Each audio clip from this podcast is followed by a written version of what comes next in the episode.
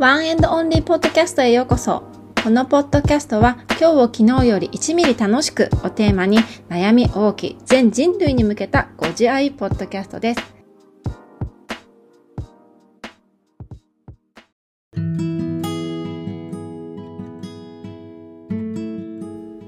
皆さん、こんにちは。こんばんは。かおるです。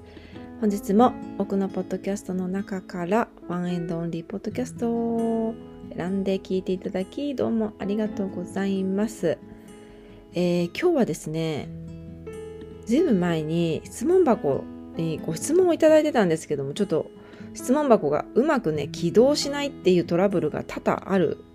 みたいであのお返事がねかなり遅くなってしまったんですけども質問箱の、えー質問返しの回にさせていただこうかなっていうふうに思っております。でですね、あのー、他でね、のユーザーさんでね、質問箱使ってる方も、まあなんか質問箱がうまく起動しないなって言ってる方がいるので、なんかそういうことは多々あるんだなと思うんですけど、なんか本当にうまくいかないことが あるみたいなんですけど、まあ、あの今後も一応質問箱は設するんですけども、まあ、万が一ね今回みたいにこうやってちょっと届かないっていうことがあるかもしれないのでまあでもね匿名であの応募あの投稿できるっていうのがまあ利点でもあるので、まあ、一応置いとくんですがちょっとこうそういうことも今後あるかもしれないっていうことをご了承ください。えー確実に届けたいっていうかなんて言うんだろう確実にあの私が受け取れる方法としては、まあ、インスタグラムの DM かあの Gmail のねアドレスも一応書いておくのであのご自身の好きな方で大丈夫ですのではいよろしくお願いいたしますはいちょっと前置き長くなりましたが早速読んでいこうと思いますえー、かおるさんこんにちはいつも楽しく拝聴しています最近ますますパワーアップされた感じで元気と勇気をいただいてます。ありがとうございます。えー、今日はずっと引っかかることがあり、それについてプチお悩み相談させていただきたくメールしました。えー、それは小学生の近所の子で私がどうしても受け付けない子がいるのです。えー、ここ何ヶ月かはその子と自分の子供が遊んでいると動機がして手が震えるようにまでなってしまいました。えー、自分の子供たちにはそれを説明して家に連れてくるのはやめてもらっていますがこの前も別の友達の家にその子も一緒にお泊まりすることになりその夜私は気になってあまり眠れませんでした、えー、私の子供たちはその子のことは全く嫌がっていなくその親もいい人なので罪悪感があるのですが私にとってはいろいろ嫌な出来事があったのでどうしてももう関わりたくないのです。えー、引っ越しも考えましたが私の子供たちが別の仲良しの子も近くに住んでいるので嫌がり諦めています。また子供たちが小学生低学年のため親が関われる場面が出てくるのでどうしたらよいかつどつど悩みます。カオルさんはお子さん絡みの人間関係で悩んだことはありますか？ぜひご意見をお聞かせください。というね、あのー、質問箱をいただきました。あの、ありがとうございます。えっとですね、まず、あのね、何、どういう嫌なことをされたのかってことは具体的にね、あのー、書かれていないので、なんか的外れな回答になってしまったら、ちょっとまあ、申し訳ないなっていうのと、あとこれ多分何ヶ月も前に多分いただいてるので、もしもう解決されていたら、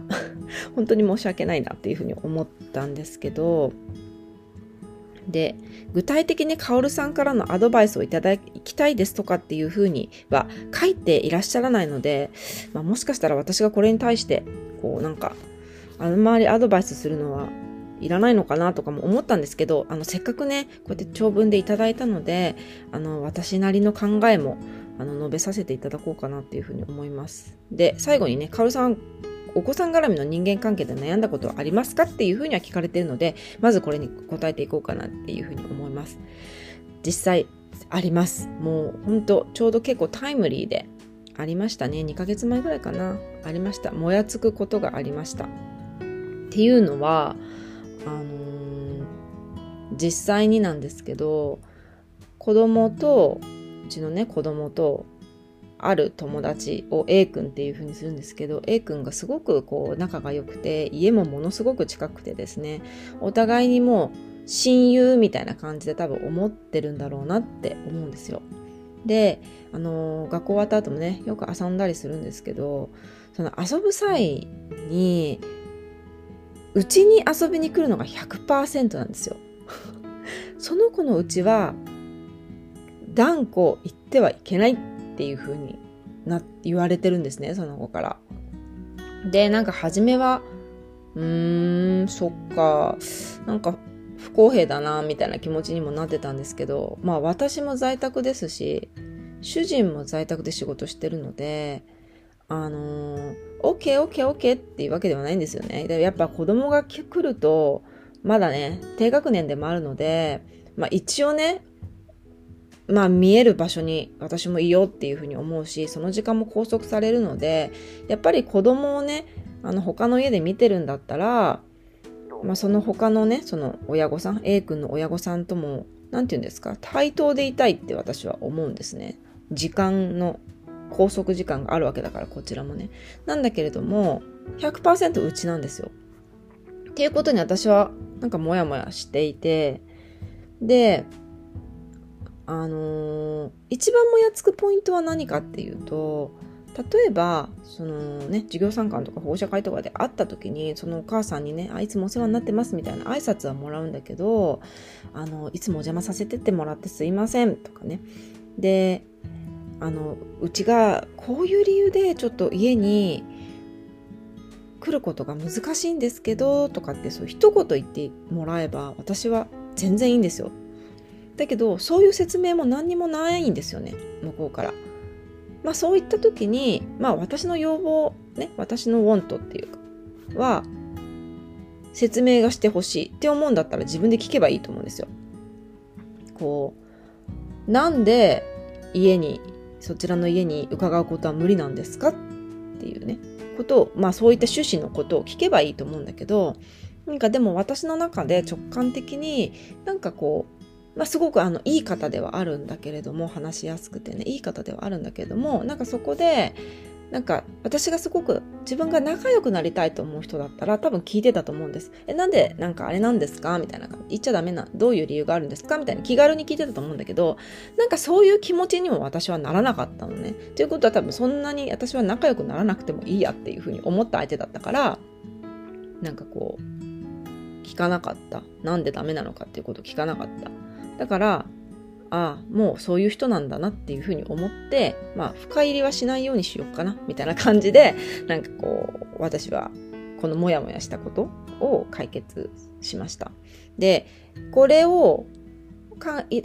あのー、解決にあたっての私の中での大事なポイントってやっぱコントロールできることコントロールできないところをしっかり見極めるっていうこと。んですよね。多分昔の私だったらね、そういう人に対して、え、なんで挨拶もしない、なんでこういう風にいけないんだとかっていう理由をちゃんと説明しないんだろうとか、私だったら絶対説明するのに、みたいな、そういう自分の価値観をすごい相手に押し付けて、その価値とはそぐわない人に対してなんでってこう指さしてこう不思議があるみたいなところがあったんだけど、なんかそれって私のコントロールできるところじゃ 全然ないわけですよね。相手って全然何考えてるかわかんないし、その人それぞれの価値観があるわけだから、なんかそう説明する必要はないって相手は思ってるっていう価値観を持ってるんだと思うから、なんかそこはもうコントロールしないことにしてえだったら子供同士は仲いいけど親同士は別に特に仲良くなる必要はないよなっていうところに私は置いてあの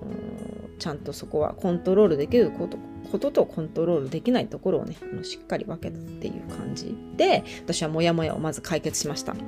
はい。で実際にこの子について私が思ったことをなんかちょっと簡単にあの意見を私なりに言ってみようかなって思うんですけどあのこの質問者さんがねなんかこう動悸がしてしまったりとかこう手がね震えてしまったりっていうのを書いてあってわー体の反応がすごい出ちゃってるんだと思ってなんかすごくあの嫌だったよねっていうか、あの、不快だったよね、嫌だったよねっていう感じで、こう、なんかこう、エアーハグをね、したくなるようなね、あの気持ちになりました。なんか私もそういう経験ってすごくあるので、それがどれだけ自分にとって不快で苦しいことなのかっていうのが、もう簡単に想像できてしまうので、あの大丈夫だよ大丈夫だよってこう言ってあげたいなっていう気持ちにねすごくなりました。であの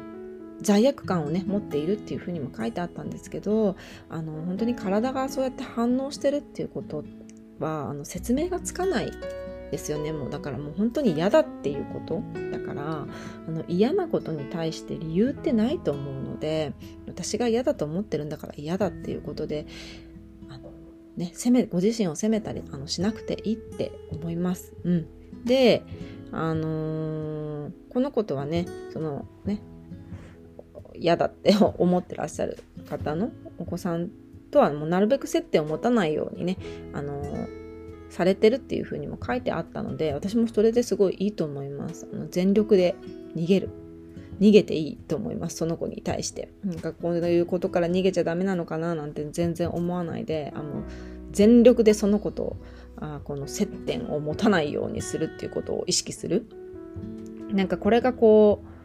あの、コントロールできることなのかなっていうふうに思います。うん。で、あともう一つコントロール、私ができるんじゃないかなって思ったことは、もしこの状況で、その子に直接ね、言って注意して改善できそうなことがあれば、まあ私はちょっとまず行ってみるかなっていうふうに思いますね。うん、なんかちょっと注意してできあのコントロールあなんかちょっと状況が変わるのであれば言ってみてもいいかなとも思いました。でもそうやって話すことさえもう嫌だって思ってるんだったらもうそれはやめた方がいいかもしれないけどなんか改善のね一つのステップとしてもしそれができるのであればなんかやってみてもいいのかなっていうふうに思ったりもしました。でもうあとは一つがそのもうコントロールできないことだなって私が考えたこともう個人の私の考えなのであの本当参考程度にしていただければとは思うんですけど私だったらなんですけど、まあ、親の力っていうものを使って、まあ、子供同士を仲違いにするみたいなことは、まあ、私だったらしないかなっていうふうに思いますね。まあ、なぜかっていうと、まあ、自分が子供の立場だで親にそれをされたらめちゃくちゃ嫌だって思うので、まあ、その物理的に距離を離したりとかっていうことは、まあ、私のコントロール外なのかなっていうふうに思うのでそこはちょっと境界線を引くかなっていうふうに思います。でも実際ねあのどういったことが嫌だったのかっていう詳細がわからないので何とも言えないのであのまあ私だったらそういうふうにするかなと思いますね。やっぱ子供同士でうまく回っていることは親は口出しできないかなって今の学年だったらね思うので、うん、まあそこはちょっと様子見るかなって思いますねでもちょっとまたこうね変わってきて子供間の間でねおやおやっていうことが起きたらまたちょっと違う話になりますよね。あの親が入っていかなきゃいけない場面もやっぱりあるって思うのでなんかこういくらまだ小学3年生でまだねこうどういうことがよしでどういうことがダメだってこううまくこう区別がまだつかない年齢であって親が時として入らなければいけない場面もあるけど一人の子供として尊重したい部分もあるしなんかこれってすごく難しいなっていうのはすごく思うんですよね私も。だけどやっぱりダメなことはダメっていうのはしっかり伝えるのは自分の子供以外にも私は必要だっていうふうに思っていてだからうちに遊びに来る時もなんかこの来た子供たちがびっくりするようなことをしたんですよ。あの一つは我が家の冷蔵庫を勝手に開けてですねあの何か食べるものはないかなってお菓子ないかなって探し出したんですよ。びっくり本当にびっくりだよ。まあね、うちの子もやってないことを願うけど、さすがにうちの子がやってないと思うな、それ。だけどね、結構な人数の子がね、やったんですよ、これをね。あともう一つ、ピンポーンって、あのー、ね、インターフォンが鳴ったら、うちのインターフォンが鳴ったら、勝手に友達が出ちゃうんですよ。はーいって。押して。で、ドアガチャって開けちゃったんですよ。2回ぐらいあってそれがね。もう私びっくりしちゃって、嘘でしょって思って。だけど、わかんないんだなって思ったんですよね。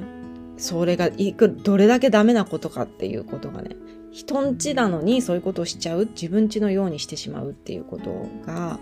わかんないんだって思って、その二つはね、かなりきつくあの言いましたね。それダメだよって。人んちだから、絶対勝手に開けちゃダメだし、必ず私に言ってきてっていうことを、あの、かなりきつめのボイスで、あの、言いました。うん。やっぱり、